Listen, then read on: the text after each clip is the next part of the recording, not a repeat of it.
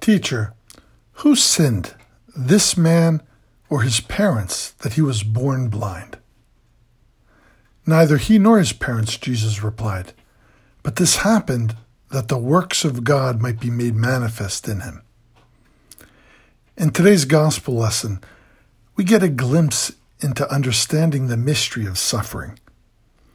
Many people often ask, why do people suffer? Why does a good God allow pain and problems in the world? The disciples posed this question to Jesus in the gospel story of today. They saw a man who was born blind from birth. And they wanted to know why was this person born blind? Was it something that his parents had done? Jesus doesn't answer the question about why someone suffers. We live in a fallen world, and in such a, an imperfect world, suffering exists. Instead, Christ helps his disciples look at suffering from a different perspective. He challenges them to think about how one can turn suffering into something good. How can we glorify God through our difficulties? He basically asks. Of course, Christ gave the greatest example of transforming his own suffering and death itself into a victory. He used something horrible and painful, crucifixion on the cross, and came out of this suffering with a positive result, the resurrection and life eternal. And it is not only Jesus, but many of his followers throughout history did the same thing. They endured much suffering and pain they tolerated unbelievable difficulties during their earthly lives, yet transformed them into moments of profound witness for the glory of God. In fact, the manner by which they endured their suffering led others to faith in Jesus Christ. We have a perfect example of this in today's epistle reading, where we hear the story about the apostles Paul and Silas when they were unjustly arrested mercilessly beaten with rods, and then thrown into a prison cell with their feet locked. And all this they endured for doing nothing wrong. And yet, how did they respond to this injustice? They spent the night in prison, praying and singing hymns to God. In fact, the entire prison could hear their prayers and hymns. As a result, a miraculous earthquake occurs and the prison doors are thrown open. Yet Paul and Silas don't use this as an opportunity to escape prison. Instead, they use it as a chance to preach the good news to the prison guard and to tell him about the path of salvation in Jesus Christ. From their unjust and painful suffering, the prison guard comes to believe in Christ, and he and his entire family are baptized that very night. Paul and Silas give an example of how their suffering leads to the salvation of the prison guard and his family. Paul and Silas turn their suffering into victory. Their affliction becomes an opportunity to glorify God. Here is the great lesson, especially during our uncertain days of the worldwide pandemic. Many people are suffering from the coronavirus itself the death it has caused, and the economic woes it has placed on the world. If we understand the gospel of today, we can believe that good can come out of this suffering, can come out of all the pain and sorrow that we have endured. Can we look at these challenges of today as opportunities to glorify God? These are opportunities for those who suffer to show the grace and peace that God brings. Think of this. How easy is it to say that we believe in God when everything is going well in our lives? Yet when we suffer and face all kinds of unsettling problems, it is surely much more challenging. And yet, these uncertain times are exactly when we need to offer a witness of what we truly believe. Think about the times you have been inspired by examples of people who suffer and yet offer an incredible witness of faith. Throughout history, the martyrs were saints whose way of handling death led countless others to embrace the faith. Their suffering truly glorified God. I remember meeting Father Joseph, a priest who suffered unimaginable torture in an Albanian prison, communist prison, for 25 years. And yet, when I met him, he was a man who radiated joy and peace.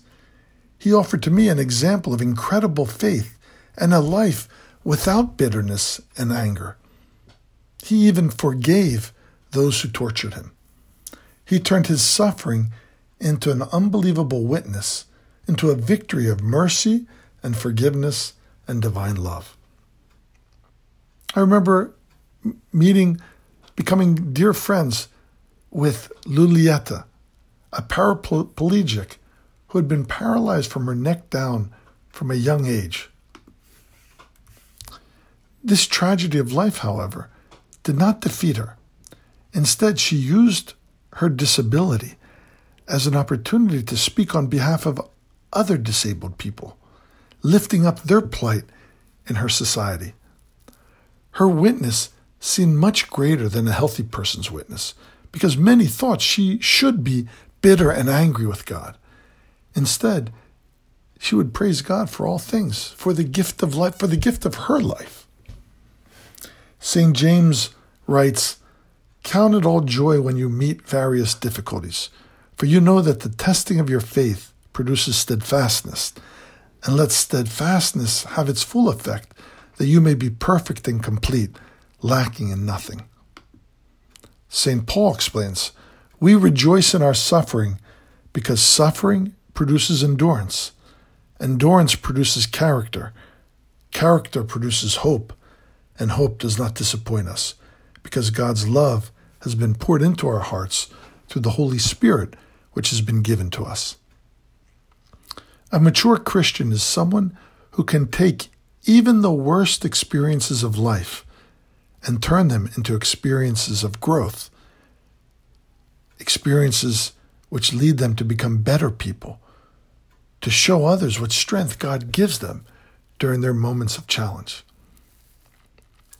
Do you know what an eagle does during a time of storm? If an eagle is in a position where he can't find shelter and a storm is approaching, the eagle will fly right into the storm and set its wings in such a way that the wind of the storm will swiftly lift the eagle high above the storm. The eagle isn't defeated by the storm, isn't frightened by the storm. Instead, the eagle uses the fury of the storm to take him to a higher level of safety. What a beautiful example which we Christians can learn from. We all will face various struggles and difficulties in our lives. Some will suffer more than others, just like in the present crisis, where we're not all suffering the same during this pandemic. Christians, however, must look at each situation as an opportunity to show the world how God is still with us, even in our suffering. While others may be anxious and worried, can we radiate God's peace? When others complain, can we rejoice and thank God for our circumstances? While others feel insecure, can we use this opportunity to enter into the loving arms of our Heavenly Father and find His peace? Moments of suffering aren't the time to complain and despair, but they are a time to glorify God to let the works of God be manifest in us. I read the story of a missionary family who lived in Pakistan. While there, their six month old child died. A wise Pakistani elder heard about their grief and came to comfort them. And he said this A tragedy like this is similar to being plunged into boiling water. If you're an egg, you will become hard boiled hard and un- unresponsive on the outside. If you are a potato, however, in the same boiling water, you will become soft and pliable. You must decide if this tragedy will make you hard and unresponsive or soft and adaptable in the hands of God. Why do we suffer? And why do we face difficulties in our lives? Why are we enduring the coronavirus with all its health dangers and the economic fallout? Jesus offers an answer to these questions in today's gospel story of the man born blind. This happened that the works of God might be made manifest in him. This pandemic happened so that we have an opportunity for God's work to be revealed in each one of us, so that people might give glory to his name through the witness we offer in the midst of all our struggles and suffering. Suffering is an unbelievable opportunity to glorify God.